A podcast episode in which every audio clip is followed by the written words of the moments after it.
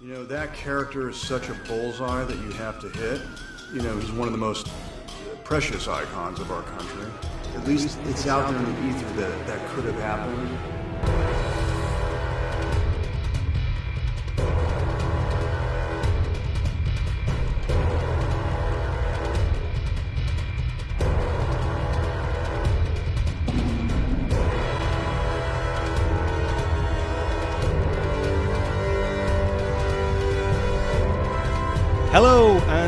Welcome to All Star Superfan Lives, the podcast from beyond the grave, more powerful than life itself, where we tear through the universe with the cold, dead eyes of a killer and the sheer combat prowess of having been in 500 street fights across the 85 year legacy of Jon Peters, I mean, the Man of Steel through abandoned comics, never seen TV shows, and most importantly, unmade movies. We explore all the secrets of Krypton, interviews with the giants, deep dives into the creepiest sarcophaguses of Centennial Park, the labyrinthine architecture of Krypton, and the piranha chomping corners of LexCorp Towers. Ladies and gentlemen, I am the AI entity known as Rob O'Connor, and as always, I'm joined by the slightly more benevolent artificial intelligence creature, Mr. Alan Burke. How are you doing, Alan?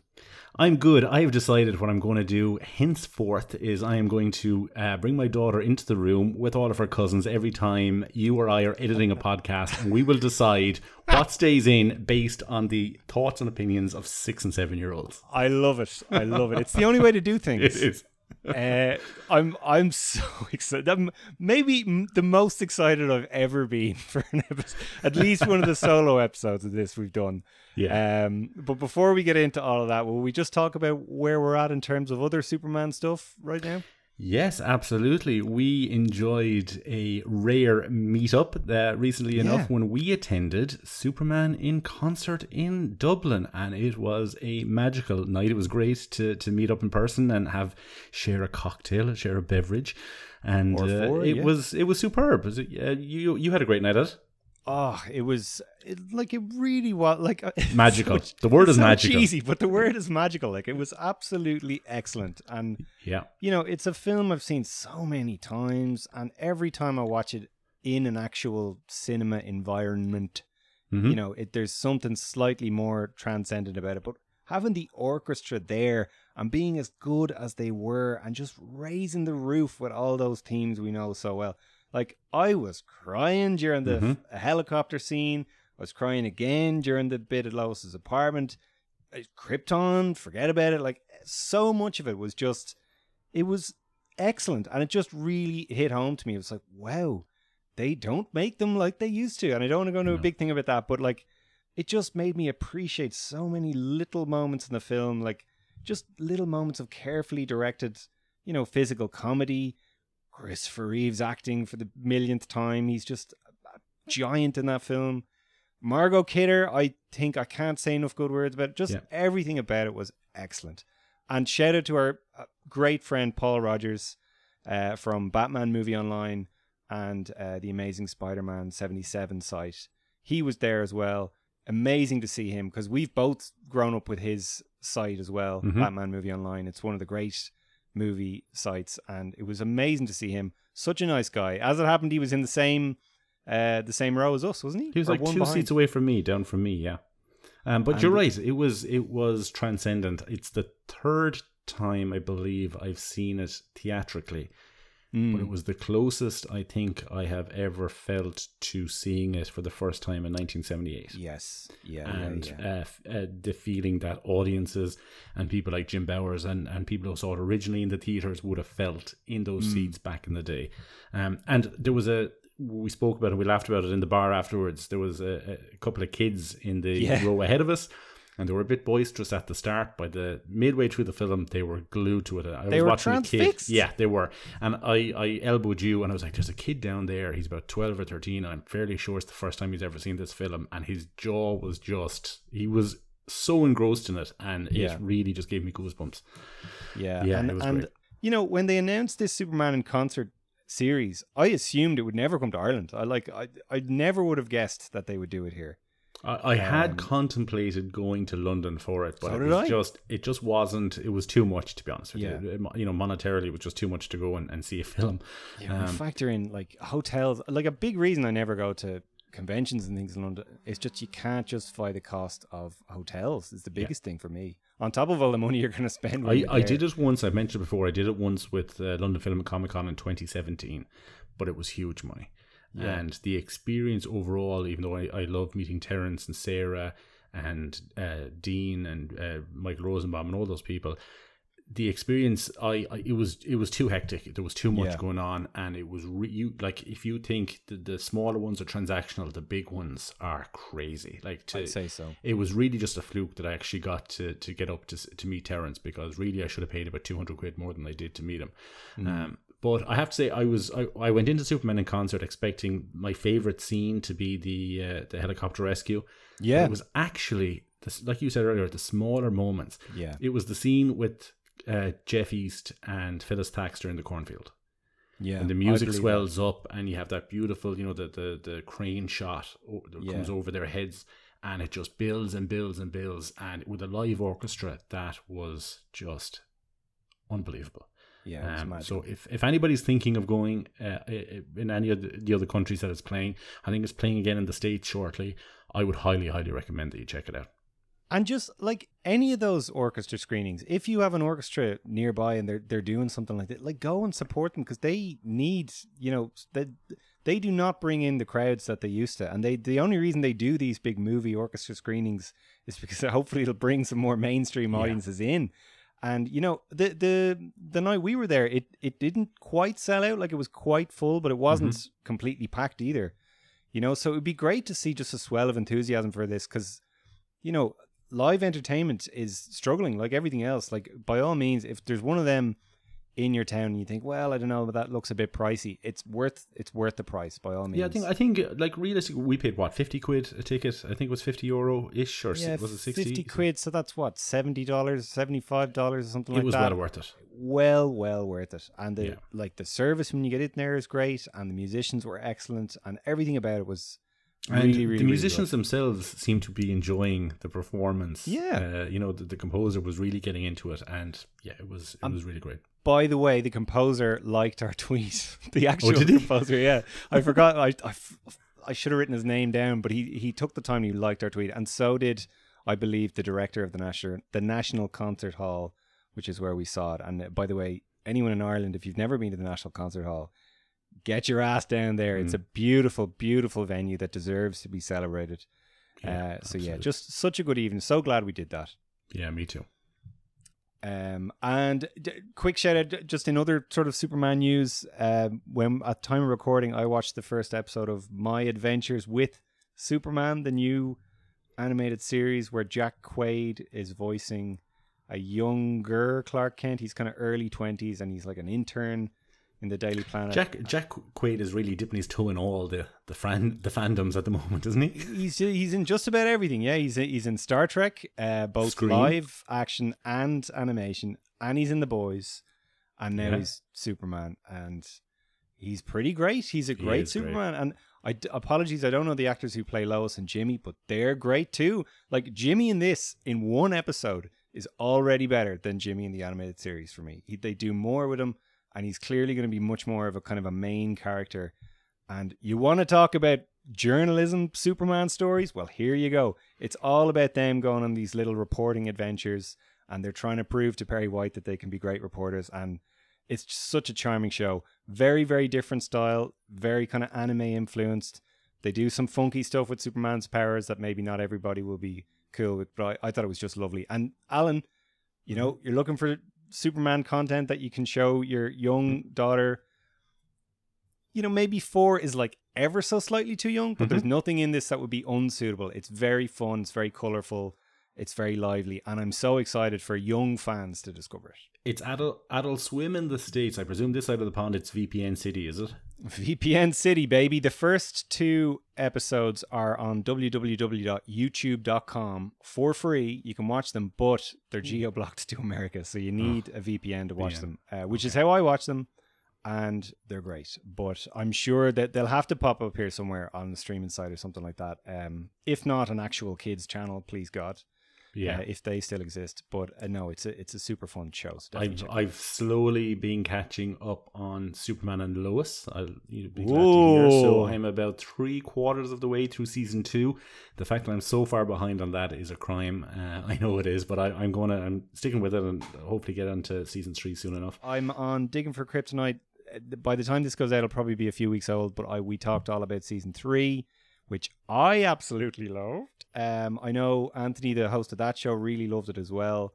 Um, I mentioned on our socials that the one thing I regret not talking more about was Bitsy Tulloch, uh, who I actually think has entered the goat conversation. Alan Oh really? Yeah. based on based on season three for me she's entered the goat conversation so apologies for that bitsy tulloch in every other respect i think it's a great episode great discussion check that out Um, but I've really, I've really been on a Batman kick over the last while. I don't know why. Since I saw the Flash, um, I've just been on this Batman kick, and I've said this before, but like my my my three general fandoms are Star Trek, Superman, Batman, and Yeah. they kind of ebb and flow where I'm at with each one. And I was Mm. at Star Trek, really deep into Star Trek for a lot of this year, and I'm really back into Batman now. Um, I picked up Batman Cacophony. Funnily enough, Kevin Smith book. We'll be talking about Kevin later on Ah. uh, from my local library. This uh, I, I Alana Jean has started uh, rugby uh, for for toddlers basically, and afterwards we have this new tradition now where we I brought her down to the local library and we signed her up, and every Saturday she gets two or three new books, and we read them over the week, and then we drop them back after her rugby on the following Saturday. So I signed up as well, and I picked up uh, Bat. They have they're a pretty decent collection, and they have an app as well that you can read uh, Yeah. graphic novels and stuff on. So I picked up that. Um, I have finally taken the dive into Batman Nightfall, which I've Yes. been putting off for a long, long time, just because the sheer volume of it. I it, was like, yeah. it was always so intimidating. But um, I'm in the middle of that at the minute, and I'm absolutely loving it. Great Um, I'm almost at the end of volume one, um, but I'm I'm absolutely loving it so far. I know you said it gets a bit mad. yeah Uh, keep me yeah. posted on volume two alan please by And, the uh, way i love volume two but just But- keep me posted Okay, It's- okay. it's not for everyone Uh, I'm back playing Batman Arkham Knight, which I downloaded for practically nothing off the PSN store the other day. It was six euro ninety nine cents, so about ten dollars. Got me the game, all the DLCs, all the additional content and skins. I hadn't played it in years, and I'm really enjoying that. And I want to give a shout out to another podcast that doesn't need our support in any way, shape, or form. Batman Unburied. Oh yeah You, you put me onto this. Uh, I was listening to the first episode of Batman: The Audio Adventures, and I was like, uh, I don't really. It's good, but it's kind of more uh, kid orientated. It's very kind of Batman 66 66 ish. And you recommended maybe checking out Unburied, and I absolutely love it. I'm almost Okay. finished it now, but it is my one issue with it is the guy playing Batman. Like the voice cast is superb, but the guy playing Batman is just doing this really bad knockoff, like I've Christian. Bale, Tony Yeah. Todd voice, and it's awful. It is. It just takes me out of it. It's the only critique, and the rest of them are so good. But uh, he's, he- his Bruce Wayne is fine, but his Batman is it's it's just it's the worst of Christian Bale. I believe it's Winston Duke who plays M'Baku in Black Panther. It's that guy playing Batman. yeah. Ah. And I I have heard that actually that his his Batman voice is very much in the "You'll be in a bad shell forever" type. That's vibe. exactly what it is. It, it just Yeah. keeps reminding me of Tony Todd. I just picture, I keep picturing Candyman playing Batman for some. I did, it- and his Bruce Wayne is fine, and the rest of Yeah. them are all good. Riddler sounds a little bit young, um, but the rest of them are great. But it's a really good adult uh, Batman podcast uh, Okay. drama, and it's like you said to me before, it's perfect for that medium. Yeah. No, absolutely. It's it's another medium I wish they do more of with this stuff Yeah. is is audio dramas. Like Batman, obviously, especially is like the ultimate because you can do like the most grounded detective stories of Batman. I think they could do a great Superman one too. They've done Yep. a few over the years. Some of them have been better than others, but I really think it'd be great to just go really grounded journalism heavy. Would love to see that. But anyway, Yeah. um, last thing before we move on from Batman, when I was in Spain, I bought the Batman '89 um, uh, comic. Did you go back? Did you go back and get it after I told you to go back and get it? Yes, I did. Adam, I Oh yeah, right fair play. So what happened was I saw this in a bookshop, and it's the adaptation of the Batman '89 comic book, and um, Uh, I saw it in a bookshop, and the way it the way it's laid out is it's a hardback, and on one page you have Jerry Ordway's original art. I'm showing it to Alan here. Mm-hmm. The original art in black and white, and then side by side is the the finished colored art. And when I saw the finished colored art, I saw it was all in Spanish, and I said, "Oh, I don't know if I want to read it in Spanish." And I sent Alan these pictures I took of it, and it was only looking at the pictures afterwards I realized, hang on a second, all the black and white bits are in English. I can read those. so I was like, oh god, I have to go back and get that. And I went back and got it. And the funniest thing about the black and white bits, and this is real Rob trivia stuff here, uh, you'll you can actually see where Jerry Ordway had to tipex over the artwork of Jack Nicholson because Jack Nicholson told him that it didn't look enough like him and then he had to Oh. go back and redraw it. So there's a couple of panels where there's like a blue smudge around Jack Nicholson's face where they clearly had to draw it again.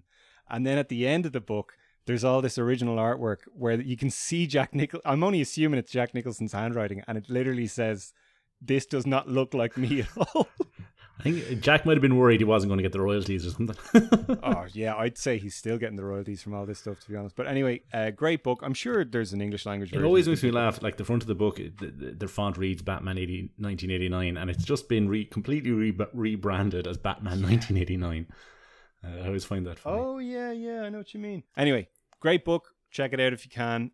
On to the topic of tonight's discussion, Alan. Uh, Yes. Superman lives. Never heard of it. Okay, never heard of it, and a lot of people haven't. Right? I have heard of it. I'm, I'm joking for anybody. If you saw a, f- a motion picture called The Flash in cinemas very recently, you may recall a scene where a strange uh, CGI Superman who looks like a birthday cake creature come to life and sort of strangely looks like Nicol- Nicolas Cage wearing a mullet wig fights a giant spider. yes. Well, you might ask yourself, what the heck is that about? Well, we're about to find out. Because, as we all know, and if you don't know this story, just type in the words uh, Kevin Smith Superman into YouTube and he'll tell you all about it. In the 90s, right, as we all know, Kevin Smith coming off a couple of really, really uh, successful independent projects, uh, went to meet Warner Brothers about possibly developing a couple of scripts found that there was a treatment for Superman, and he read this uh, script that was really, really, in his words, was really, really bad, really, really campy. Superman Reborn, it was called at that point, by uh, a writer named Gregory Poirier, I believe. Kevin Smith said it was really, really bad, said it to enough executives that eventually they said, Hey, Kevin Smith, why don't you try and give it a crack? And that's where our story begins tonight, ladies and gentlemen. But before we get into that, let's just talk a little bit about first of all, Kevin Smith, because we, I think, are both fans of Kevin Smith's. O- outside of all the podcasting and all the stuff he's Mhm. kind of known for today, we're fans of his movies, and and y- you, I think, especially. His early movies. Okay, wow. Uh, yeah, so I, I am a huge Kevin Smith fan. I discovered Kevin Smith. Well, originally I saw Jay and Silent uh, Bob Strike Back in 2001 in theaters with a load of my buddies when it Nice. came out, not realizing in any way, shape, or form that it was, uh, you know, interconnected in this uh, View Askew universe. And then a couple of years later, I was uh, working in a video store. Do you remember those? oh yeah. And I had basically worked my way through all the VHS tapes. Uh, Wait, playing what was it called again? Let me think called- now.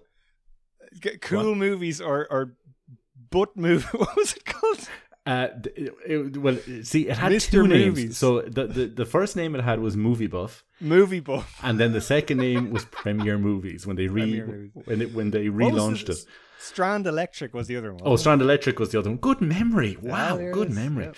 Um, so I I eventually discovered Clerks by just sheer luck going through the, the these tapes, and it was like this meta thing where I was sitting in a video store watching guys who worked in a video store and were Yeah. kind of I had kind of the, the part I left out of the story was I'd kind of flunked out of college pretty much and everything but name at that point and I, I, I went back and I finished but th- that first year was rough and these guys were kind of you know in that in that first film they, they're lost and they don't really know what they're doing with their lives and this whole kind of thing of more successful people coming back and meeting them in the store and you know them trying to justify their existence all this kind of stuff so it really hit me hard and i remember looking it up online and discovering that it was part of this whole universe and then i checked out Mallrats and dogma and everything else afterwards and i really really connected with Kevin Smith as uh, a filmmaker, flawed filmmaker, but you know, yeah. I, I, really connected with him. And I went to see him live a couple of times.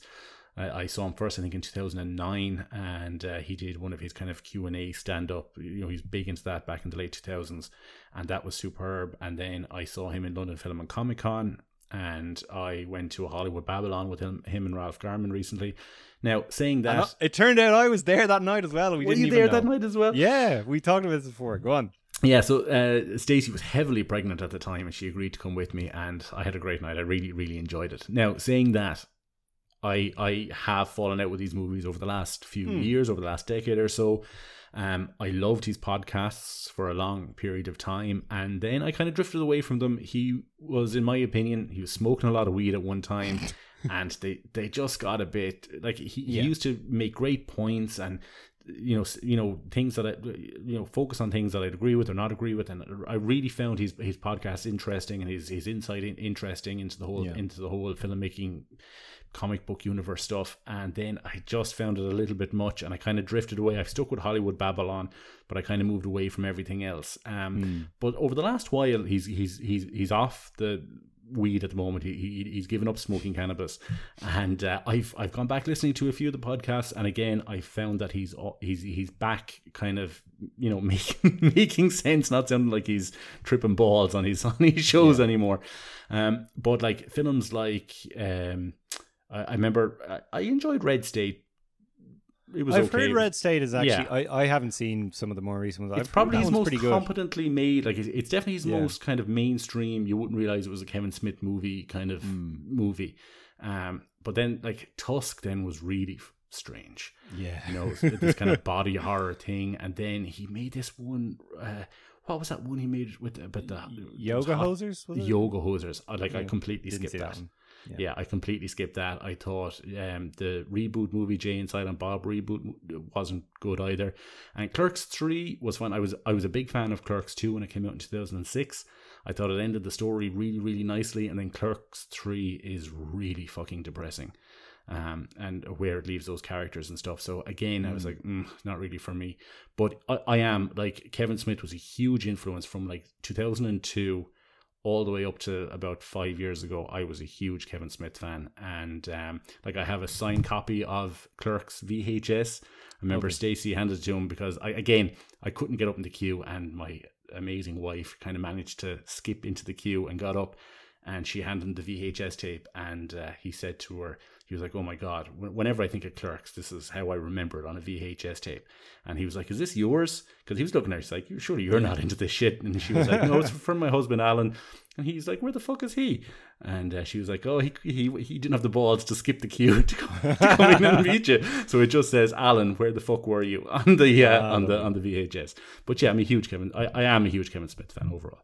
Oh, that's really nice. I, I, I, I won't go into my. I, I mean, very briefly, I discovered Jay and Silent Bob Strike Back on DVD. Mm-hmm. DVD. When I think I think we were about sixteen. No, we are probably a bit sixteen or seventeen. I want to say, and uh, like it was a couple of years after the movie come out, obviously. And, it's a uh, solid comedy. It's it's good. It is very solid, mm-hmm. especially when you're that age and you just want to watch, you know, boobs and fart jokes and stuff like. We were like, this is more than solid. It made us want to go back and watch the other stuff. Yeah. I think we followed that up with Mallrats, which I remember when I was very, very young. I love Mallrats. I remember seeing an ad for that in a comic, and like, if you remember the ads that they put in comics, it was literally comic book art, mm-hmm. and there was like in the corner, it was like Brody like standing on this big kind of pile of his enemies or something like something out of Frank Miller, and then at the bottom it said featuring guest star Stan Lee, and there was a picture of Stan Lee, and I was like, this can't be a real movie, is it? Like, yeah, yeah. um, but anyway, I really like most of those that first crop of them as well. I think Clerks is genuinely an excellent film. It might be a masterpiece. Uh, Mallrats, I have a huge soft spot for. It. It's a really nice kind of '90s slice of kind of pop culture and comic book mm-hmm. culture mm-hmm. at that time. Like what comic book fans were talking about, and Shannen Doherty's in it from Beverly Hills 90210. Everything so, comes back you know, to the hills. Um, you know, and then the Chasing Amy, I think, oh, flawed Chasing film. Amy, I forgot about that. Yeah, very very flawed film, but really mm-hmm. really interesting in a lot of interesting ways. And yeah, uh, it's dated in a way that yeah yeah, but yeah, I I know what you're saying. And what, what else? Uh, Dogma, I think, is pretty good. Very interesting. It's definitely a bigger scale than a lot of stuff. Interesting performance from Matt Damon. Uh, I I think when you go back and watch that first crop of them, Jay and Silent Bob Strike Back suddenly becomes a way more interesting movie because you suddenly discover, oh no, wait, hold on. Uh, ben Affleck is like three characters in this, and Jason Lee is like three characters in it as well, yeah. and all this stuff, and it becomes a way more complicated meta kind of crossover thing. And yeah, I, I sort of I remember seeing Clerks 2 and not being mad about it. The guy, the bit when your man's looking at the stripper getting along famously with a horse and he's donkey. Ple- it's a donkey. Pleasuring himself, apologizing to Jesus. I was like, this is all just a bit crazy. And yeah, I, w- I was still very much a Catholic in those days. I just kind of went, do you know what? Let's just park this. Never saw. I, I think I saw but, But no, but no issue with dogma. yeah, exactly. Funnily yeah. enough, Alanis Morissette as God is perfectly yeah. fine. Yeah, no, that was okay. Um, but yeah, no, I'd I'd fully intend to watch the other stuff at some Well, I think I saw Zack and Miri make a porno in in it's the not cinema. bad either. That's it's pretty good.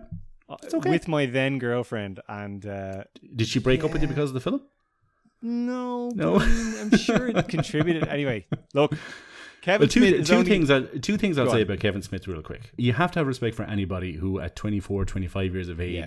takes out 28 grand on credit cards and shut, basically makes a movie at night in the store where he works and it ends up in Sundance. Like yeah, absolutely. that is that is that's the first thing I'll say. The second thing I'll say And sorry, just on that point, crucially, mm-hmm. he took out all that money and he made a movie and he didn't make a fucking fan film that no. just gets buried on YouTube. No. He made an actual original property. So absolutely. there's a lesson to be learned fans do that, please. Absolutely. Go on. The second point I'll make about him, I think what happened with Kevin Smith, if you watch his work in the nineties going into the two thousands, yeah. it steadily it steadily improves. I know Mallrats was a flop compared to what they expected it was going to be, but his yeah. his his his craft steadily improves over those films. And I think what happened with Kevin was he made Jersey Girl which is a film he made in the early 2000s. Um, ben Affleck and I think Jennifer Lopez was in it, and our scenes were cut or something. I think they were going out at the time and they'd broken up. Um, but that was a big studio release movie, and it didn't do well. And he had kind of said at that point with Jay and Silent Bob Strike Back that he was he was never going back to those characters and he was never going back to the View Askew universe. And I think he really got kind of face slapped by that Jersey Girl experience and then yeah. he just ran back into his corner and he never mm. really left there again. If if that had gone better, I think we would have seen a steady progression into a, a situation where Kevin Smith could have been like a Jon Favreau type character or made like a really honest to god good comic book movie. But it kind of all goes back into this kind of toilet humor, view askew ish kind of stuff, and it's never really it's never really left there. So much so that I think he this the, these kind of films that he's been making over the last years, like Tusk and um, Yoga Hosers and that kind of stuff, it's almost like he's intentionally making bad films because the point is that they are bad. They're like these real like he was talking at one point about making a film called Moose Jaws, which was a Jaws movie, but it was a moose in the woods.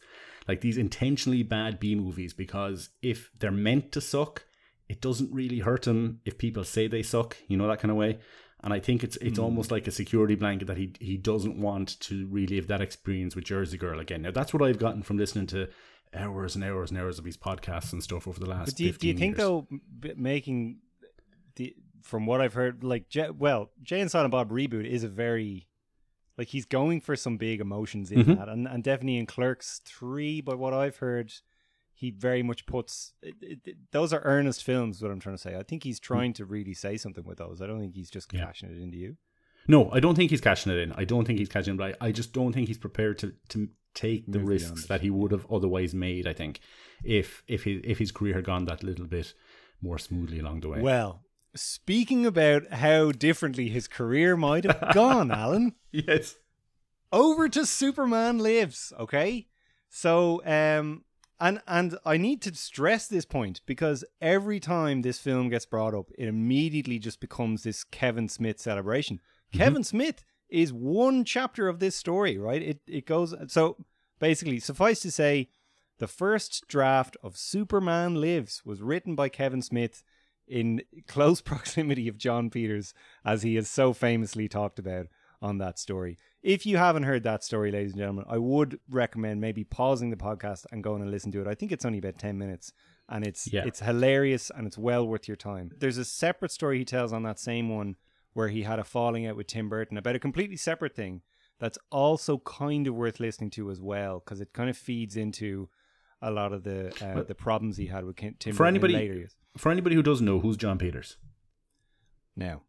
So, Jon Peters uh, uh, was a hairdresser in the 1970s, was in a relationship with Barbra Streisand, uh, was known as this crazy party guy uh, throughout the 70s and 80s, briefly ran Sony, ran it into the ground, and then Mhm. left and became an independent producer again. In the midst of all this, he also produced a little known movie called Batman 89 and made a whole bunch of money. Uh, Or just He- called Batman? he bought the rights of uh, the Salkinds for Superman because in those days Warner Brothers didn't know that the rights had lapsed. They didn't have this kind of they weren't keeping track of where those rights were, so he bought them out from under him. And then he rang them up one day and said, "Guess what? I've got the rights. I'm making the movie, and you have to distribute it." And they kind of went, "Shit, we wanted to make that movie." Anyway, Kevin Smith writes a script.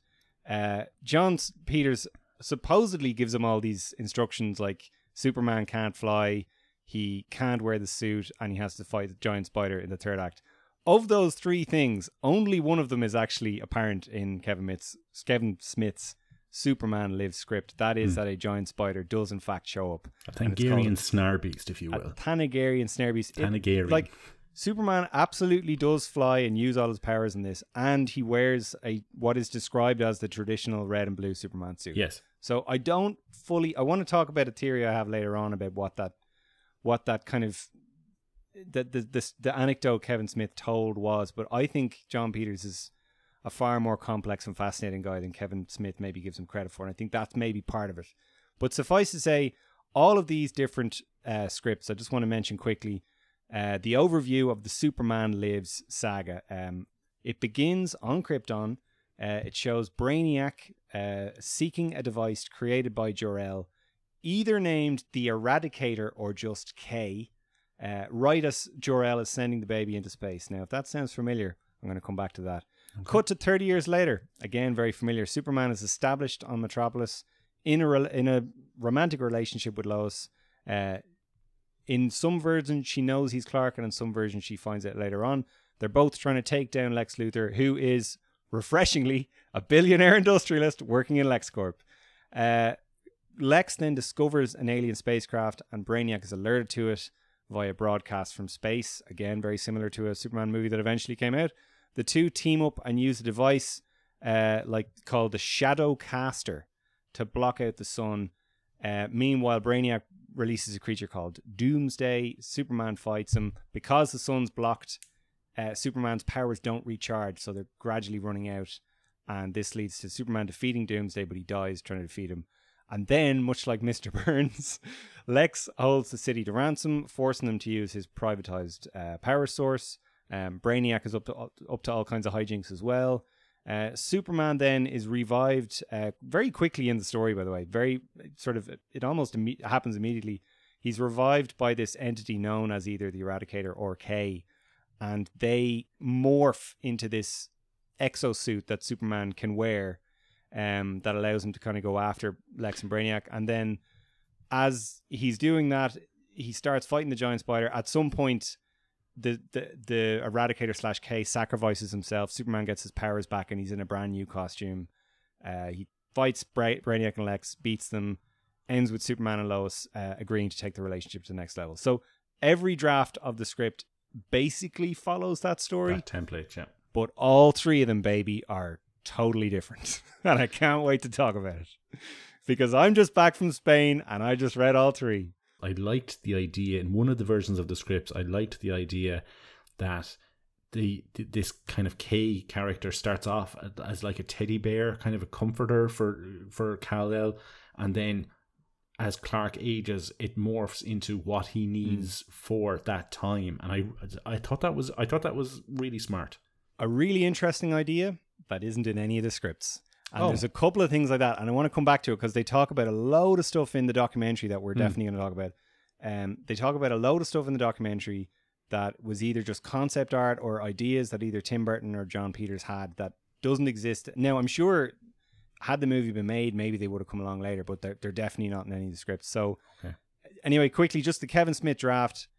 Uh, if you're looking for kind of a 1990s Superman movie that's similar to the comics and similar to the old movies, look no further. This is the one that's probably the most like the previous Superman movies, um, but it is still a reboot. It opens on Krypton and has a very, I would say, too similar scene to the original.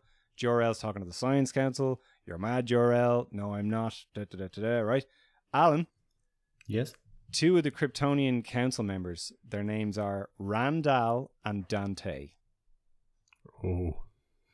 That's really yeah. on the nose. It's a bit much, right? Um, so it's perfectly fine the way he writes that whole sequence. It just isn't better, and it, yeah. it's a problem I have with a lot of those Krypton scenes in other versions. It's just it's never going to be better than this is no fantasy. Yeah. Um, the script, Kevin Smith's script overall, it's okay. It's very kind of exposition heavy and it's very dialogue heavy. It's full of that kind of heavy. That's what he was always dialogue. famous for, though, is just dialogue. It, like that's yeah, his that's it, his that's his thing. It's his thing, but it doesn't feel like it. It doesn't feel like real. It doesn't feel like Clerks dialogue. It feels mm. like just very blocky comic book dialogue, and it doesn't okay. feel real. Uh, and it feels a bit sort of like what people give out about the CW about sometimes. It just doesn't, it feels very mechanical. In the documentary, they talk about the Batman cameo. That's only in the Kevin Smith script. And if you ask me, that dialogue that he writes for Batman is disastrous. It sounds okay. like Adam West and it wouldn't have worked at all. And he put in like Deadshot was going to be in the movie and Black Manta shows up in one scene and they definitely refer to Oa a couple of times in the Kevin Smith one. So again, if you're a fan of like Superman comics and 90s Superman comics and you remember the time where you were like, oh, I wish this was a big shared. Kevin Smith was doing that before anyone. Like, and that's really... obviously that's obviously what Tim Burton did not like about it. A hundred percent, and I don't think it would have worked back then. I think it would have been too much, and people would have been, "Wait, what? Batman's here now?" Uh, like, mm.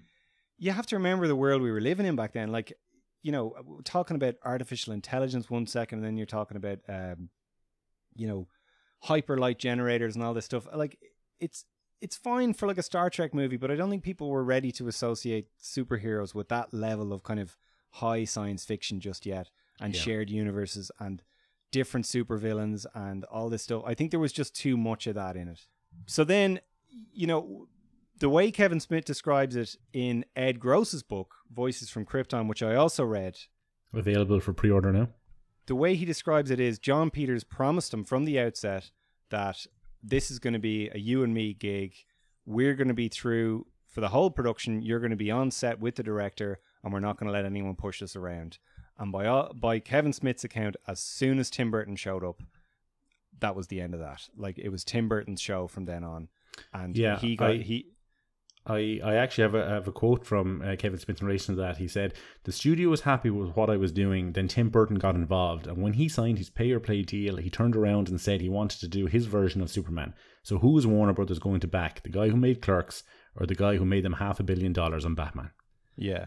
Yeah. And, and, if you watch the documentary and we'll get back into it, a lot of like there is more than a couple of people who reckon that had Tim Burton not been on it, mm-hmm. it would have gotten made because it was because Tim Burton was so high profile, he had such power that he was kind of able to say, "Well, no, I don't like that. Get that out. Bring that in. Bring him in. Another rewrite. Whatever." Whereas if it had been, say for example, Renny Harlin, who Nicolas mm-hmm. Cage said at one stage was involved, he directed Nightmare on Elm Street four and he directed Die Hard two. So maybe not the world's greatest director, but like a very solid workman like guy who can get movies made. Had he made the movie, we'd probably be talking about it right now. Okay. Um, into enter Wesley Strick, right? Wesley Strick uh, did a load of uncredited rewrites on Batman Returns. He was apparently the on-set writer, and he was uh, Tim Burton. Whenever he needed something rewritten on Batman Returns, he turned to Wesley Strick, and he'd kind of go away and rewrite it. Um, because if you read any of the drafts of Batman Returns, there, there, you know, there's a lot of differences from the final film, and there's a lot of kind of elements melded together from the different scripts.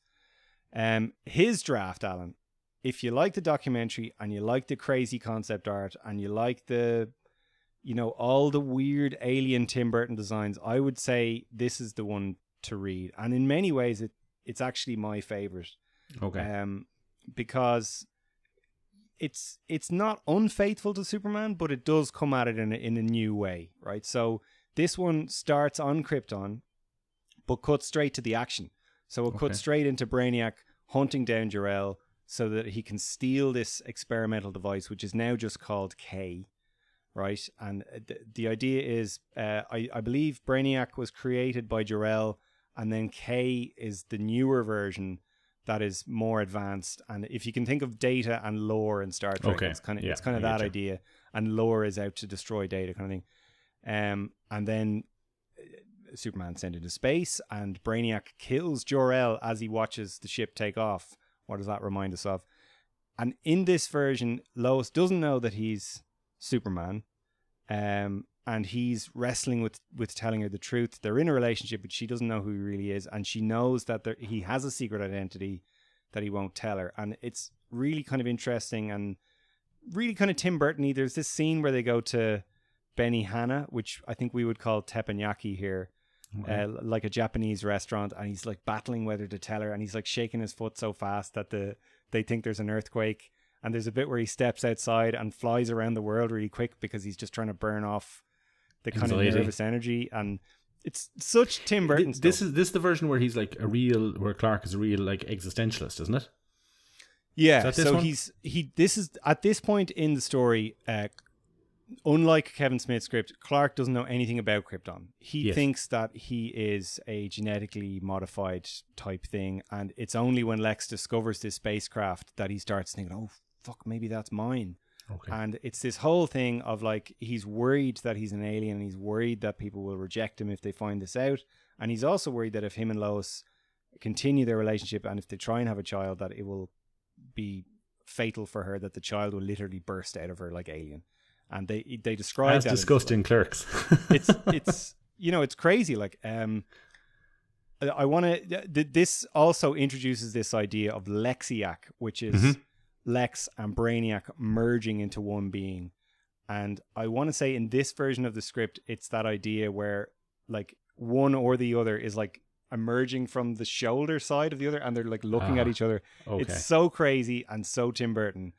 Um, and it's also, I'm going to come back to it in a second, Alan, but I also just want to read out a couple of quotes from this draft because they're just so like. Had this movie been made, we'd be we'd be quoting these to this day, Okay. like, like people quote Batman Returns, right? So um, we're on Krypton, right? Brainiac is talking to Jor-El. For a scientist, you are always such a sentimental fool. And then Jor-El says, You're everything Krypton was not. You must not survive its death.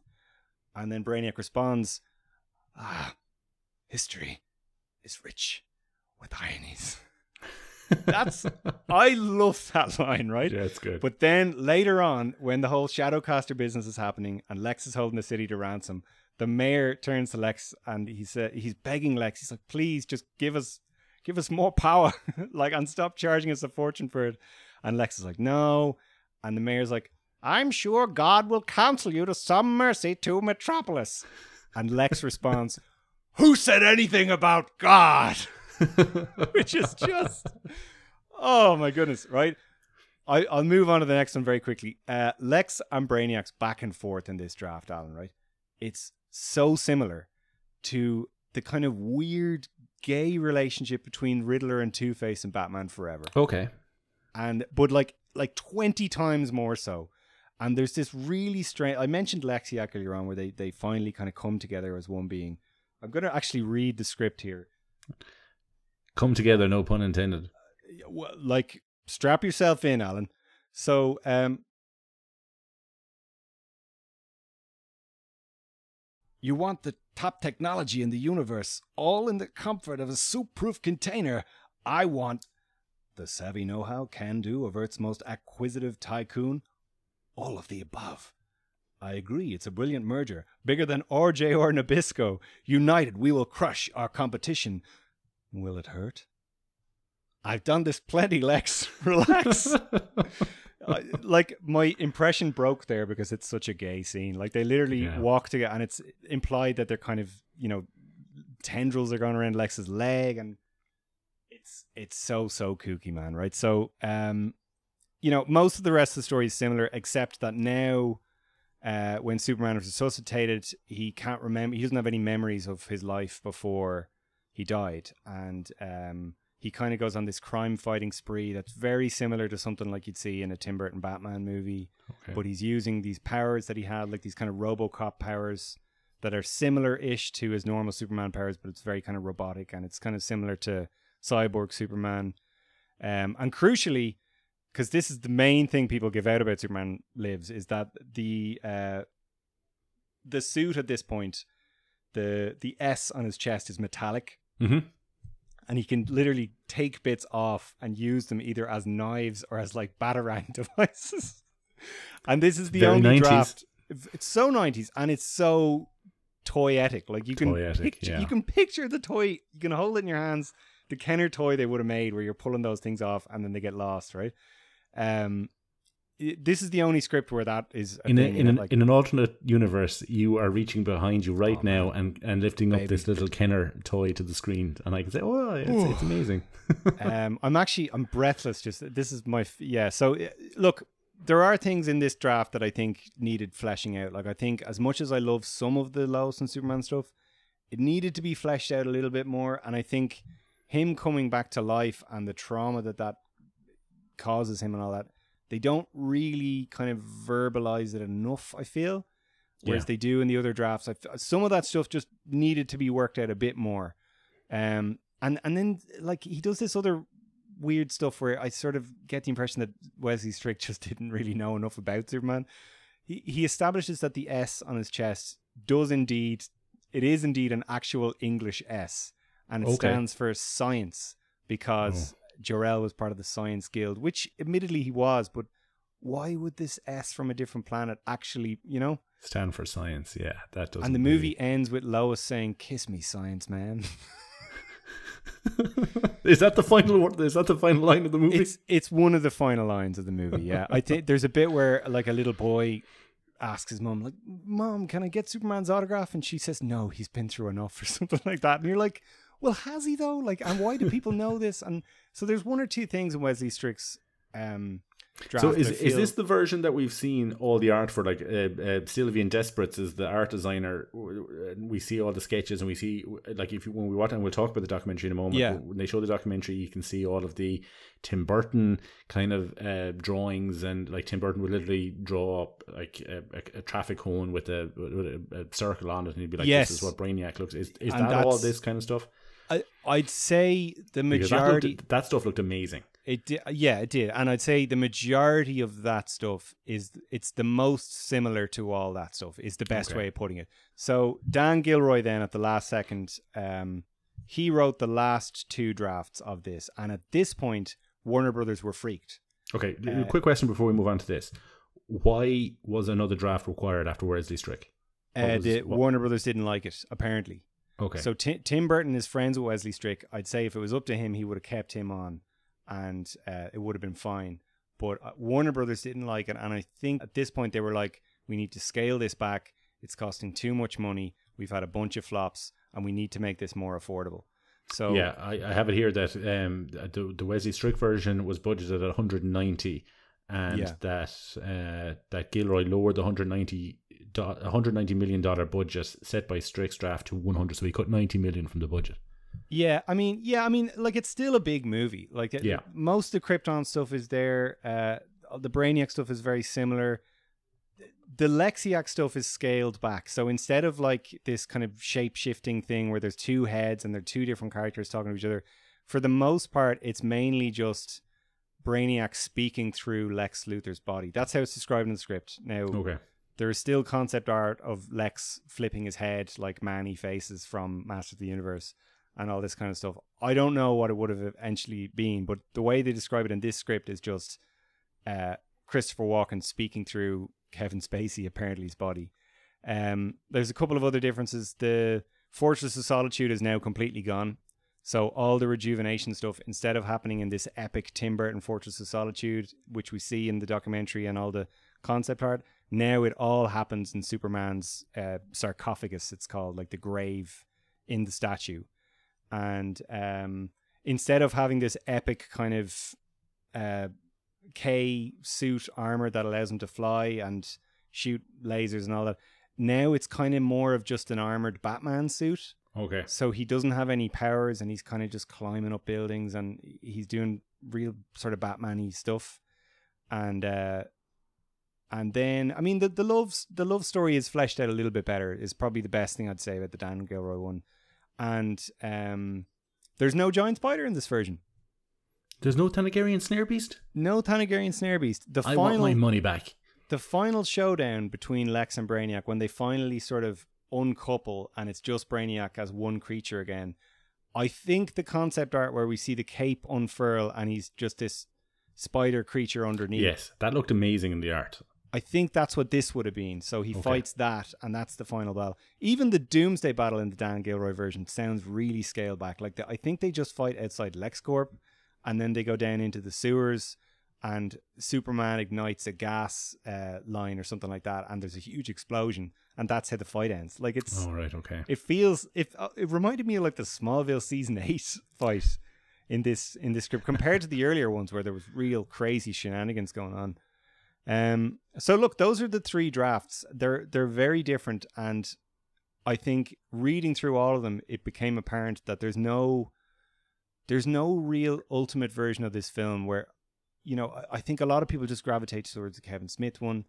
And I think that if you watch the documentary, you sort of assume that all the stuff from the Wesley Strick one would have been the movie. Whereas actually, disappointingly, I think this really scaled back Dan Gilroy one is probably the closest to what it actually would have been. Okay. Um, but I But it sounds like it sounds like Strick's one would have been the most interesting. I think so, man. Yeah, like just everything. Like it's so quotable. There's so many weird, crazy moments in it. I I think it's I think it's close enough to Superman that it wouldn't be this huge offensive thing that people make it out to be. I think I think it basically gets the broad strokes right. If there's one thing that I think is missing from all three, maybe not Kevin Smith's script, but one thing that I feel like they really didn't get into at all is just Clark growing up on Smallville. You know, Okay. they they really zone in on him being this outsider that he doesn't know who he is, he doesn't know where he's from, and for me, I've always kind of like, yeah, Superman is an outsider. Yeah, there's issues there, and he doesn't quite gel with humanity. But ultimately, he did grow up in this loving human environment. He wouldn't be completely. He's not Spock, you know. Yeah, it almost sounds like it's a version where he didn't grow up with the Kents. It- like it feels like like they describe the Kents in all three of the drafts, but they're all they're dead in all three of them, and it, it doesn't feel like they were this hugely impactful kind of uh, parental force on his life the way Glenn Ford and Phyllis Thaxter were in Hmm. the in the original. And I feel like Tim Burton was really trying to imprint himself onto the movie and his own experience going throughout the world. And he talks about that in the documentary that it, that was his Yeah, because uh, Tim Burton himself is always kind of this. He like he always comes across as odd kind of Yeah. alien guy himself. So I could I could understand how he kind of writes from his own perspective and almost puts himself into the in, into the narrative of, of the of the film. And if you look at like Michael Keaton's Bruce Wayne, that's 100% Tim Burton. Like that's that Yeah. that was his interpretation of it, and it works really well for Batman.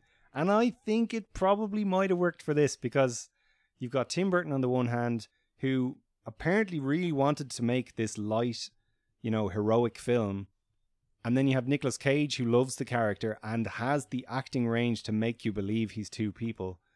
Um, you know, I I think there was the, the problem, and we'll get to it. Tim Burton's ego maybe not being able to settle on one thing, Warner Brothers crazy machinations, all these flops, and then big old JP himself.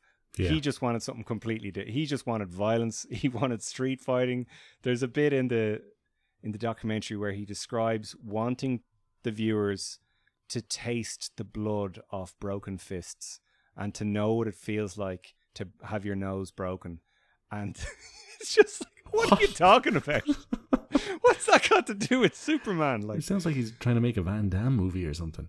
And he talks so much about how he's been in 500 fights, man. Jon Yeah. Peters, he's so he's always going on about it, how he's been in all these fights and that you know he he knows what people on the street are about, and he you know this It's it, it the impression I got was that he likes kind of tackling people who work for him who can't really fight back or they might lose their can't fight. jobs. Yeah. So there's another part. You're alluding to the part in the documentary where they're all just bitching about Jon Peterson, yeah. what a disaster of a man he is to work for.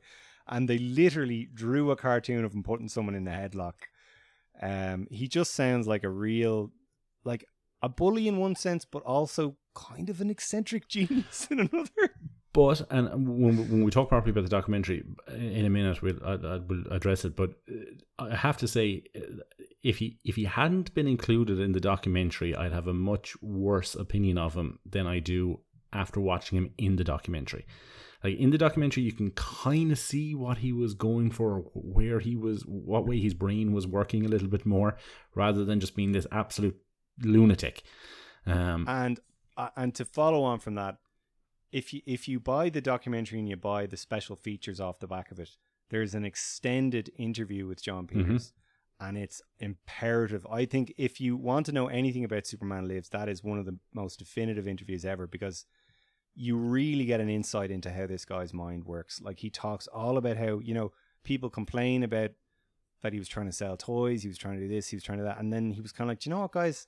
I was trying to make a franchise. I was trying to make something that would last and that would have all these different films and sequels and toys and, and that would be beloved, you know. Whereas look at the Superman franchise now. They keep trying mm. to hmm. make one or two of them and then they don't take off because it's not yeah. as marketable as Batman because you can't make Batmobiles and gadgets and stuff for Superman because the, the character doesn't lend itself to it. When you buy a Superman toy, you have everything that Superman can do in that toy already. Whereas if yeah. you buy Batman, you can buy accessories, you can buy other versions, you can buy vehicles and all these things. And that's what he was trying to do for Superman. He was trying to like open up the world into these other possibilities.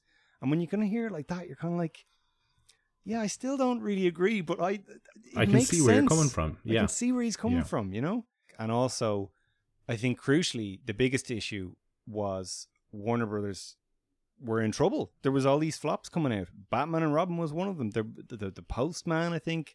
Postman, yeah. Previous episodes, Steel with Shaquille O'Neal flopped. There was a there was a, there was like six flops in that year. Yeah, they were in a bad way in the nineties. Yeah. And they describe in the documentary that literally every time Dan Gilroy went back into a meeting with the executives, another executive had been fired. And that's what killed the movie. They kind of said, this is too much of a risk. And Hollywood as much as we like to pretend it's about creativity and pushing the boat, it's about risk aversion. It's about I, what is the project we can pick that we know is going to make money, and they didn't know that this was definitely going to make money, so they said no. And I what does that s- what does that remind us of? That's maybe happening right now with Warner Brothers, Alan. Yeah, absolutely. But I have to say that I am always surprised, considering the fact that and and Burton has said this himself that he really got the impression that they didn't he, like he didn't want to do Batman Forever but he really got yeah. the impression that they really didn't want him to do it. Obviously, after the whole thing with the Happy Meals and the way Batman Returns was yeah. received, I was very surprised that Warner Brothers would entertain Tim Burton as a, a director of a Superman movie in 1997, 1998. I have to say that that's another thought I've always had. It's like, why did they kind of decide, well, okay, let's bring him back? I, I've never, and they never really get into that in the hmm. documentary, mm. and he never gets into why he would want to come back, having said that comic book movies were like Chinese water torture. So I don't know. Was he? Uh, and the irony of it is, is that Tim Burton uh, allegedly was Kevin Smith's idea, and the first thing that Tim Burton did was fire Kevin Smith. yeah, like there's different, there's conflicting reports. So Kevin Smith is taking credit for that, and Jon Peters has taken credit for that, mm. and then I think there's even a story where Nicolas Cage may have said that they should go with. So it's hard to say. Like, I feel like maybe Kevin Smith is the voice you can trust the most, but I, I don't know. Like, will we talk about casting? Yes, let's do it. So everybody knows the the legendary casting of Nicolas Cage in the role of Clark Kent and Superman. So I I didn't really know anything about Superman Lives in the nineties. Um, really, I kind of only knew about these failed Superman projects maybe in the early two thousands. I remember reading yeah, about things on boards like Superman Flyby and McG coming in and all these you know Brett Ratner kind of focused things, and I've heard rumblings of of the Superman Lives thing from the nineties, but I didn't really know much about it. Um, and then obviously everybody, at least every Superman fan, has seen the legendary photographs of of uh, Nicolas Cage in the suit. In the in the I think it's two different suits we see him in, or three different suits we see him in. We see him in the one with the Um, very very like the the Batman aesthetic and the rubbery aesthetic with the blue with the red and yellow crest and then we have him in one with just a, a red crest i think it is on a blue yeah background. and that that was the one that was around for years the For one where years. it's this really kind of unflattering picture of him wearing almost looks like he's blinking and he's wearing an ill-fitting wig yeah. And he's wearing this as you describe it it's it's a fairly modern-ish looking superman s but it doesn't have the yellow background. It's just blue uh, red on a blue background. And it it doesn't look very flattering. It doesn't look very good. No but it, Um, it it is a shot of a costume fitting. Yeah. You know it's it's not made for release. It is and uh, like it was the point of duration for years and everybody's taking the piss out of it and that. But looking back now and seeing the live footage in in john Sch- uh, schnepp's documentary and, and you can see him talking it out and they're kind of he's shooting ideas to tim burton and tim burton uh, tim burton shooting ideas back to him and i'm like I can kind of see it. I can see it. I can see this working. I can see this, especially this version of Superman. Is he Christopher Reeve? No. Is he George Reeves? No. He is Tim Burton's Superman. And I can absolutely see it. And uh, where it really sunk in for me was when I saw him as Clark. Um, in the light blue blazer with like he was like oh I can wear a Mickey Mouse t-shirt or something underneath and it was a totally different vibe like this like I think they described it as would have like- been bugs bunny in the movie let's be honest with. Bugs Bunny, warner brothers Yeah. Um, this kind of Silicon Valley kind of weird nerdy guy, kind of you know, uh, really on the ahead of periphery of, the social circle. Yeah. and I could absolutely see that working as a version of Clark Kent. yeah Um, 100%. So I'm really sad we didn't get that. What are you, What are your thoughts on Nicolas Cage? Because I know you're a huge Nicolas Cage fan. I, I feel like I've kind of said it now, but yeah, no, I uh, again maybe going into the documentary, I, I don't know if I would have quite felt, but like Nicolas Cage, by the way, is one of my favorite actors. I I watched um, uh, Wild at Heart recently. He's Mhm. amazing in that. If anyone hasn't seen Bad Lieutenant, Port of Call, New Orleans, I've that's the that. film I will point to forever when people make fun of Nicolas Cage. He is an astonishing actor, Yeah. and he has he is crazy, and he is like he does push the boat out too far. When he's working with the right director, you've got the best actor in the world, and I think Tim Burton would have been the kind of guy who could pull him back enough. And this could have been something. Cage really, really good. is a huge fan Yes. of the material. Yeah, We've said it before. He's named his son Kal-El. He owned a there's a, a podcast, Stealing Superman, all about the theft of his his original Action Comics number one, which he bought in the mid '90s, late '90s. He is a huge, huge fan of the material, and I think he was physically pained when this didn't work out. Yeah, and like going back to his abilities as an actor, though, I think crucially, like every version of Superman, with no disrespect to many of them who I really, really like, every Superman we've seen since Christopher Reeve just can't quite grapple with the dual identity. Every Yeah. single one of them, they all kind of they're they're either too similar in one way or they're not interesting enough in the other way. I think Nicolas Cage would have been able to delineate between the two and would have made Yeah. both of them interesting, distinct characters, and you would have believed that they were that they were different characters, even with that ridiculous wig he was wearing. Yeah. I think it would have worked. And there's this huge obsession with oh, we have to cast someone that looks like the character because that's what he's looked like for 85 years.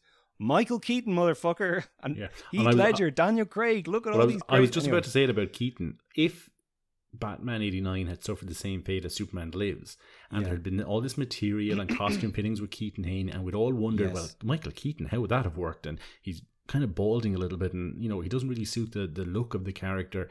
Like, we would have missed out on on probably the best Batman that's ever existed, in my opinion. imagine if we'd seen some unflattering picture of Michael Keaton. Exactly. I completely agree. If we'd seen some unflattering picture, you know, in some half kind of fitted costume or whatever that wasn't with the finished. black with the black around the eyes or something. yeah. just some of the other when we're talking in, in terms of the casting um you mentioned it christopher walken christopher walken maybe as um was in in in their idea in their head for brainiac uh, also Jim Carrey was kind of being thrown around there, but that might have just been because everybody was throwing his name around at the time. Um, Sandra Bullock, Courtney Cox, and Julianne Moore for Lois Lane were being thought of. Uh, Chris Rock as Jimmy Olsen, possibly. Like, I would- like- Uh, just on on each of those, reading Wesley Strick's, reading Kevin Smith's draft, I, I really don't see any of those choices in mind there. I think they were still figuring it out.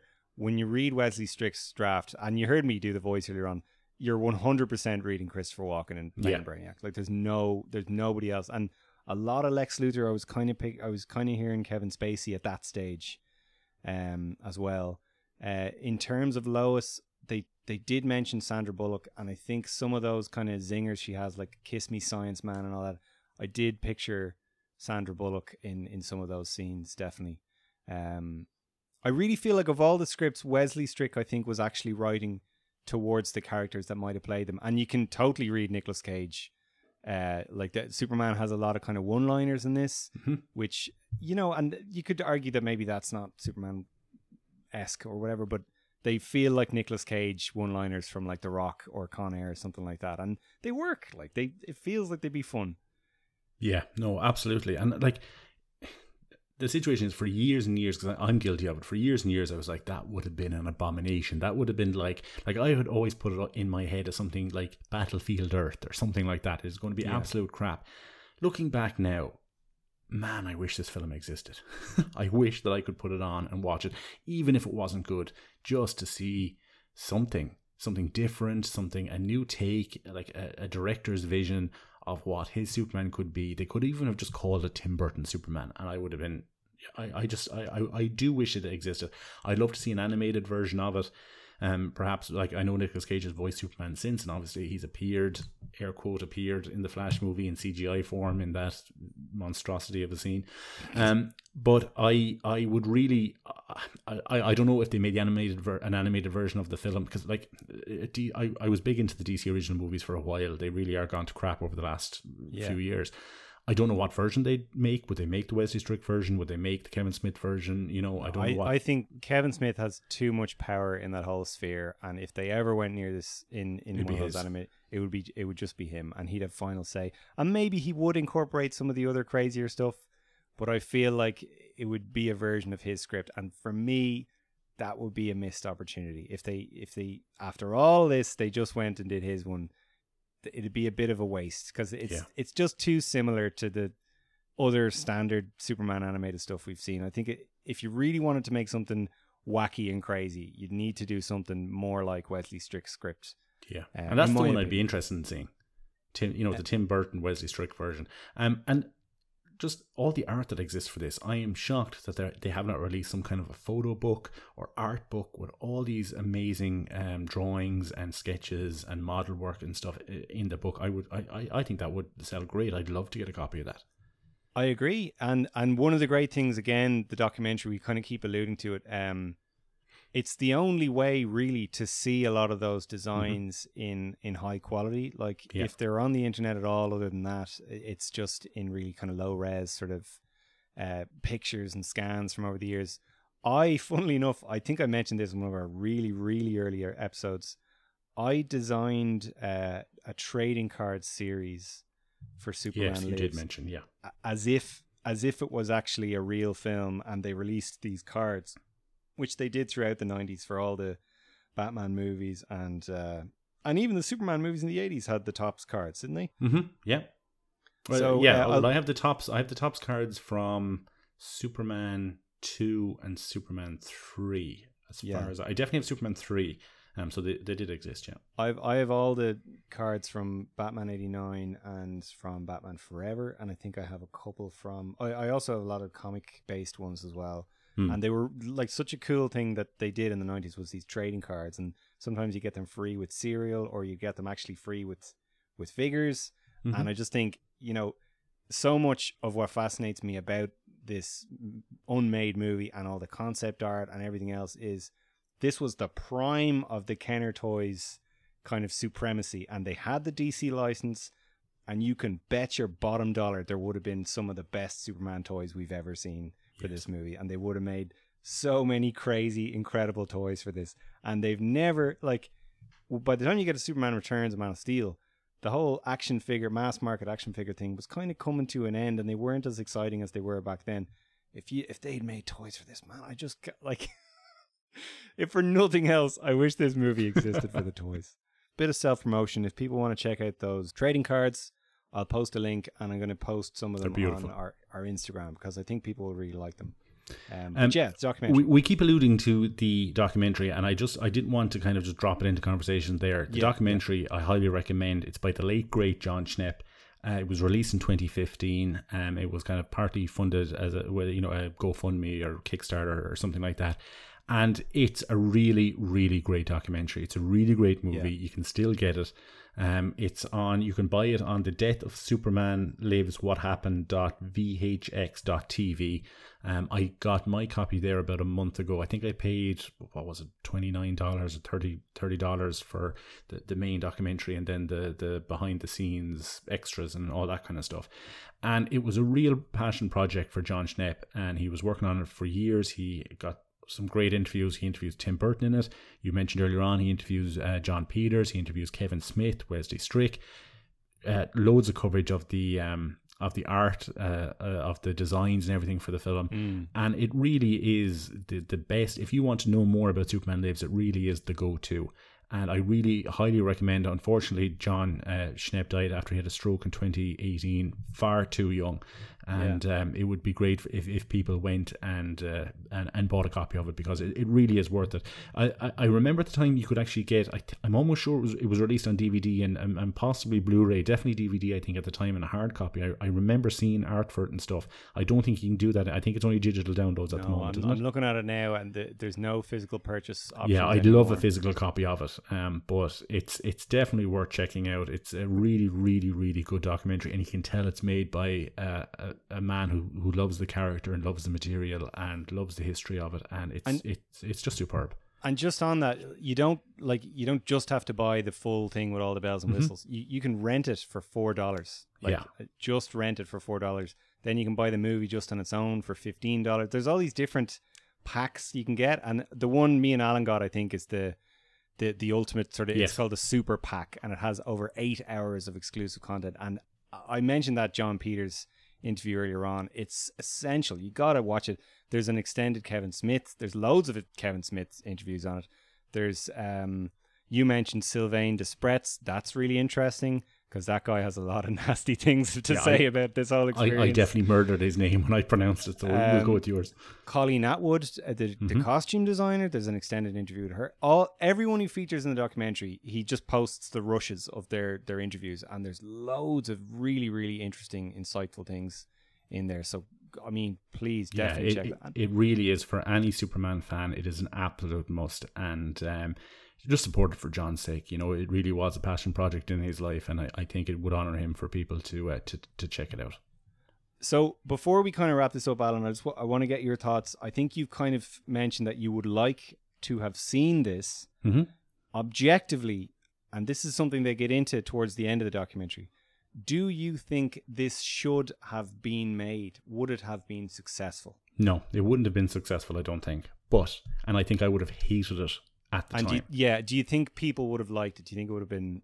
Like I don't think people would have liked it yeah. at the time. I think I would probably love it now.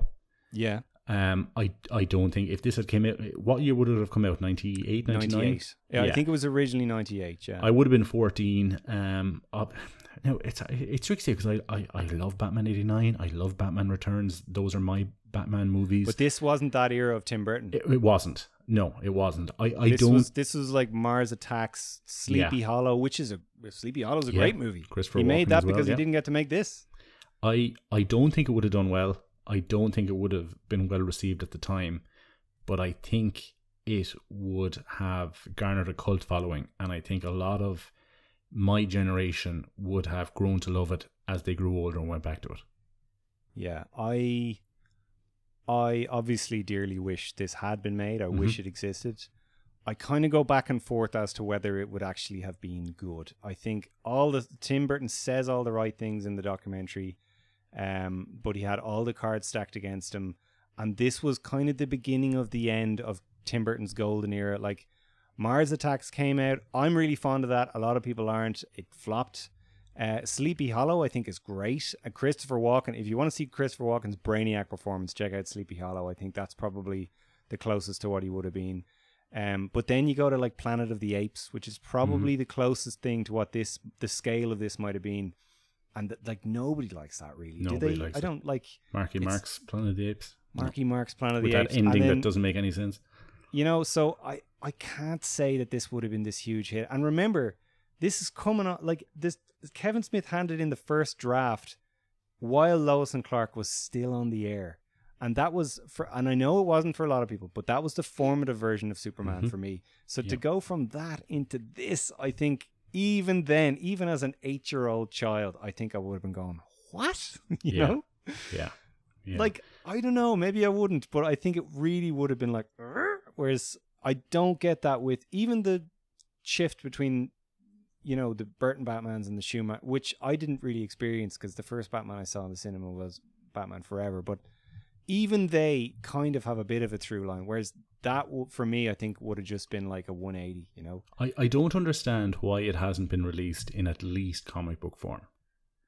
Yeah, it's hard to say. I think going back to what I was saying earlier on, it's just about marrying all three of those visions and making all that concept work and the concept art and all that stuff. I like would it be worth just doing a comic of Kevin Smith version? I don't know. Yeah. You know, um, and I, and like you I said, that probably know, is the version we'd get. I do know that they did pitch this as an animated film, as a DC original animated film, and they turned they turned it down. I don't know. What, I don't know. Was it just that they thought it wouldn't sell, or maybe it was more of a like, well, they might actually do something with that properly later on, so we don't. You know, it could have been a bigger reason. You know. Yeah, because they But, are um, like like I said. Like I know you're not a big fan of them. I've kind of gone away from them over the last few years. They're you know they're chucking out a lot of mediocrity over the last while. Yeah. Something like this, like I'd snap this up if it was released. Why not? And you know, it's like the Batman '66 movies they did. Mhm. They were a bit of fun, Yep. absolutely worth making. I really enjoy both of those. You know, why not? And Nicolas Cage will show up for a warm meal, as great as he is. Um, Can we get him on the podcast? He is the only voice that is really absent from Jon's documentary. Um, I don't know if he was Strangely. approached or they couldn't get him or he didn't want to talk about it, or it, it might just be the case that it's still this gaping wound that he doesn't want to address or talk about anymore. Yeah, it's You know, very strange. Um, but had this been made, I think, and this is crucial, I think they would have learned their lesson a lot earlier about what does and doesn't work in Mhm. Superman movies. Yeah. Just like they did with Batman and Robin, they kind of went, well, do you know what? Maybe something so broad and so camp and so comedic. Maybe let's just take the character seriously for what he's celebrated for and do Well, that. here's a question Then they for make you. the Dark Knight trilogy, and it's the best, you know, most. Here's a question for you. Okay. Go on. In a world where Superman Lives was released Yeah, and and did not do well, yeah. does Superman Returns then do better in 2006? I don't I don't think they do it. I don't think they do. I think they say let's go back to square one. You know, 7 years later like they did with Batman Begins, they say we got to reinvent this and and go back to what really really works about it. Let's mm-hmm. get someone who really understands the character, loves what the character is and just go back to that and and try and reinvent it but still be true to the story. I think they would have done that a lot earlier and they wouldn't have had this obsession with you know, well, we got to have him punch someone and we there's got to be blood and we got to taste the blood and and that brings me to my next point. Oh my god, watching the documentary and reading all these scripts, it's the plot of Man of Steel. Like it, there's so many similarities. It's crazy. If you swap Brainiac for General Zod and you swap the Codex for the K slash Mhm. the Eradicator and all that, it's a very very similar movie, man. Yeah. It's so similar, and you know all the outside Clark feeling like an outsider. The, the only difference is the big fight happens at the end, and instead of dying, he becomes Superman. It's sort of a different kind of mythic uh, story. No arc. fights with polar bears either. But there's a polar bear in Man of Steel, There is a and there's a bear in Man giant spider kind of in Man of Steel. Like it's crazy. And Jon uh, Peters, by the way, mentions in that extended interview that Man of Steel was the closest thing to what he envisioned for Superman. Hmm. So, yeah, I and can see it. to- And to I think never that- actually thought of that thing at the end of Man of Steel as a giant spider, but you're you're right. And now I don't know if it was actually intended, but like considering apparently Jon Peters wasn't welcome on the set of Man of Steel and they kept him away from all this, there's so many similarities, man. I, it's I. I love the story about how he went into the into the art department and basically nicked the uh, the Brainiac skull ship the day before they shut the movie down, and Oh, it's still it's still in his office. That should be Matt Truex should be handling that now in a YouTube video talking about it. It's such a sadness that that's where that thing is. And the final thing I'd say on the Man of Mm-hmm. Steel thing, when you see um, when you see the ship go leave Krypton and Brainiac is staring up angrily at it, I think it's in the Wesley Strick draft, and he literally says something like, "If if it if it should take an eternity, I swear I will find you, Kal El." Like Excellent. where where have we seen that? there you go. Superman lives, Alan. Superman lives. Um, before we wrap up, will are you, do we have time for a Metropolis mailbag? Uh, I have died and come back to life over the course of this episode, and I think I can think of no better way to end the show. So we got a letter a little while ago from Daniela Rod, who's a good friend of ours. She's a great supporter of the podcast. She featured on Lois and Clark, the new podcast of Superman with me. Um, Max had, uh, Matt Truex had the both of us on there a, little while ago before the, the podcast uh, finished up uh, to cover an episode. And uh, like I said, she's a huge supporter, and she sent in this lovely email about our Man of Steel episode. It reads, "Hey Alan and Rob." Just listen to your latest podcast episode, Man of Steel 10 year retrospective, and I wanted to share my thoughts with you. I love this episode and would say that I share most of your feelings towards this movie. I agree that the third cinematical, cinematic trailer is absolutely fantastic, and sometimes I watch it just to make myself dream that the movie yeah. was actually as good as the trailer. uh, also, the casting is fantastic, and I wish they would have given Perry and Lois something more to do. Yeah. I could go on and on, but I wanted to mention two facts that, that this movie totally missed for me. First, I feel like this movie never told us who the real person is. Is it Clark or is it Superman?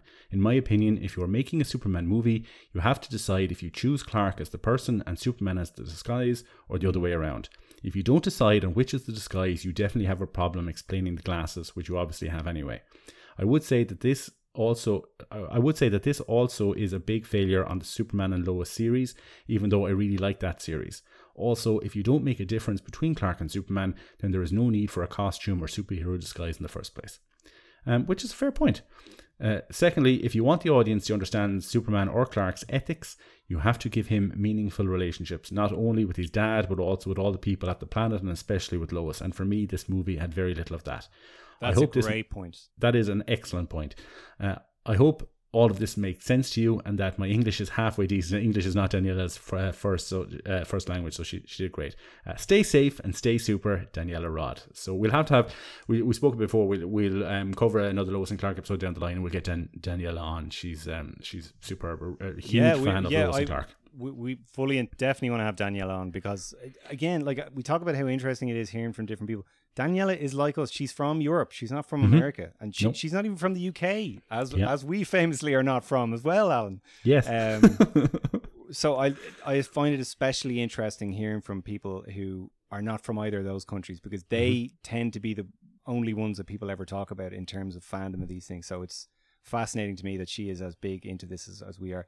On the Clark and Superman thing, it is an interesting point, and I it is something I often think about. I do feel though that like similarly with Batman, I think you're limiting yourself by just saying, well, this guy's real and that guy's a disguise. I think, especially in the Dark Knight movies, I liked the way you know there's there's private Bruce, there's public Bruce, there's uh, public Batman, and it's really private Bruce talking to Alfred and talking to Rachel, who's the actual guy. Yeah, and they kind they kind of did that in Superman Returns a bit as well, which I liked, where it was like there's the Superman persona and there's the Daily Planet Clark persona, and then there's the actual Clark talking to Martha on the farm, and that's the real guy. Yeah. And I feel like that's probably the most sensible way to do it in a modern context. I, I don't think they quite nailed it in Superman Returns, and I think they just failed in, in the Snyder movies. To be honest, no, it doesn't exist in the Snyder movies. There's no, there's no well, like there's there is a real Clark on the farm, and there mm-hmm. is a Superman persona ish but there isn't any kind of a Clark Kent in the Daily Planet. He just he just it just feels like Henry Cavill. It does nothing there. Yeah. Um, but like it is a very interesting point, and I totally agree with her on the meaningful relationships thing. The the French it, it feels like a friendship with Lois in that movie, and when they're suddenly making out, you're like, yeah, what? there's no chemistry there between there's Amy no Adams romantic kind of. It just it, they're just suddenly making out uh, uh, in the while there's all this chaos and destruction going on. And especially when you compare it to, to say chemistry between Teri and Dean or chemistry between Margot and, and Chris and like you can say what you want but like that chemistry I always find those uh, chemistries because there's you know with, with, Teri and Dean there's always this kind of thing that maybe they didn't like each other that much and then with Chris and Margot there was something similar where they kind of came up against each other a little bit and got each other's nerves and stuff so maybe cl- that's something to do with it Absolutely, but closer to home, Tyler Hoechlin and Bitsie Tulloch. Say what you like about that show. They have excellent chemistry, mm-hmm. and all their scenes together, you completely believe. And he's, you know, I think he's six or seven years younger than her, and he's 32 playing. I cannot something. believe, I he cannot believe that that man is like six years younger than me. he's he's effectively the same age as me, and he's completely believable as this seasoned father of these two sons, and he's been married for 20 years. You completely believe it, and their relationship feels. I said this on Digging for Kryptonite. Their relationship feels authentic in a way that it hasn't in the movies for me.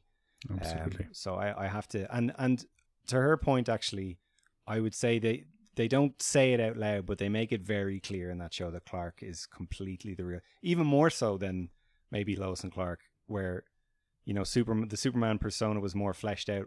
The biggest problem I have with Superman and Lois is that there's almost even less of a Superman persona than ever. He really is just this lapdog for the military but Clark in that show is absolutely the hero of the piece. Like he's the real guy. So much so that like there's all these scenes of like Clark in the Fortress of Solitude wearing his glasses, and you're like, I mean, he should probably be wearing the Superman suit there, but like you never question it because it's just I yeah, I, I love that show. Um, I just before we go as well, I want to give a shout out to Tim Rooney. He sent a lovely uh, tweet out after our for the man who's everything uh, for the man who was everything episode, oh. um, and he said, "So glad that I had the latest episode of All Star Superpod for my run this morning. These fellas always put out great work. I, I have to say, I was at work when I got that, and it really made me smile. So I just want to shout out to Tim to say thanks a million for for taking the time to uh, to say that. It was really nice.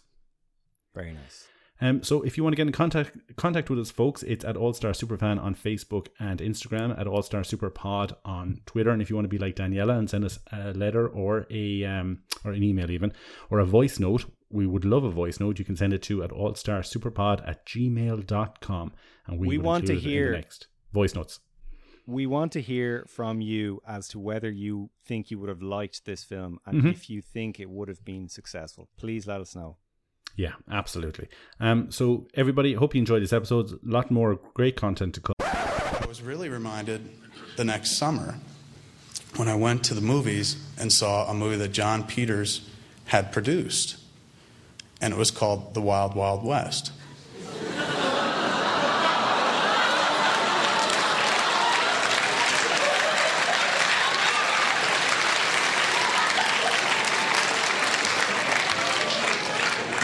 So I'm sitting in the theater watching the movie. I'm like, good lord, this is a piece of shit. But then all of a sudden, like a giant fucking spider shows up. Wild,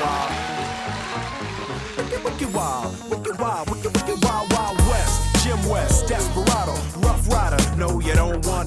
None of this. Six gunning this, brother running this. Buffalo soldier. Look, it's like I told you. Any damsel that's in distress, be out of that dress when she meet Jim West. Rough neck, so go check the law on the abide. Watch your step will flex and get a hole in your side. Swallow your pride. Don't let your lip react. You don't wanna see my hand where my hip be at. With Artemis from the start of this, running the game. James West, taming the West. So remember the name. Now who you gonna call? Now who you gonna call? If you ever riff with, even wanna bust, break out before you get bum rushed at the Wild Wild West. When I roll into the Wild Wild West. When I stroll into the Wild Wild West. When I bounce into the Wild Wild West. Cisco, Cisco.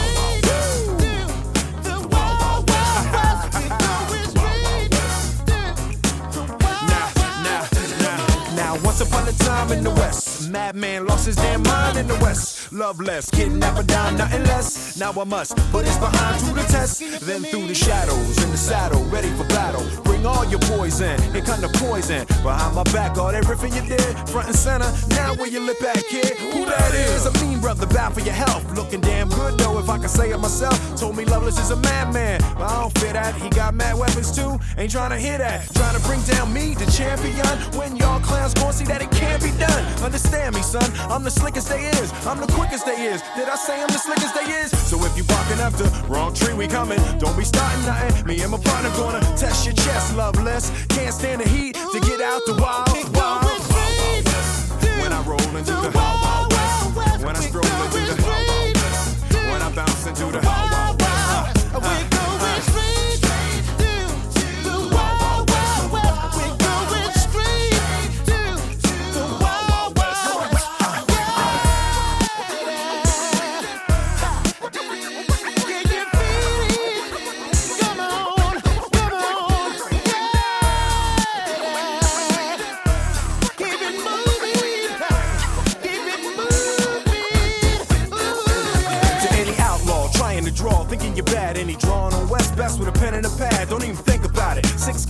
A ton, 10 paces and turn just for fun. Sun up to sundown, rolling around, see where the bad guys ought to be found and make them lay down. The defenders of of the West. Crushing all pretenders in the West. Don't mess with us, cause we in the Wild Wild West.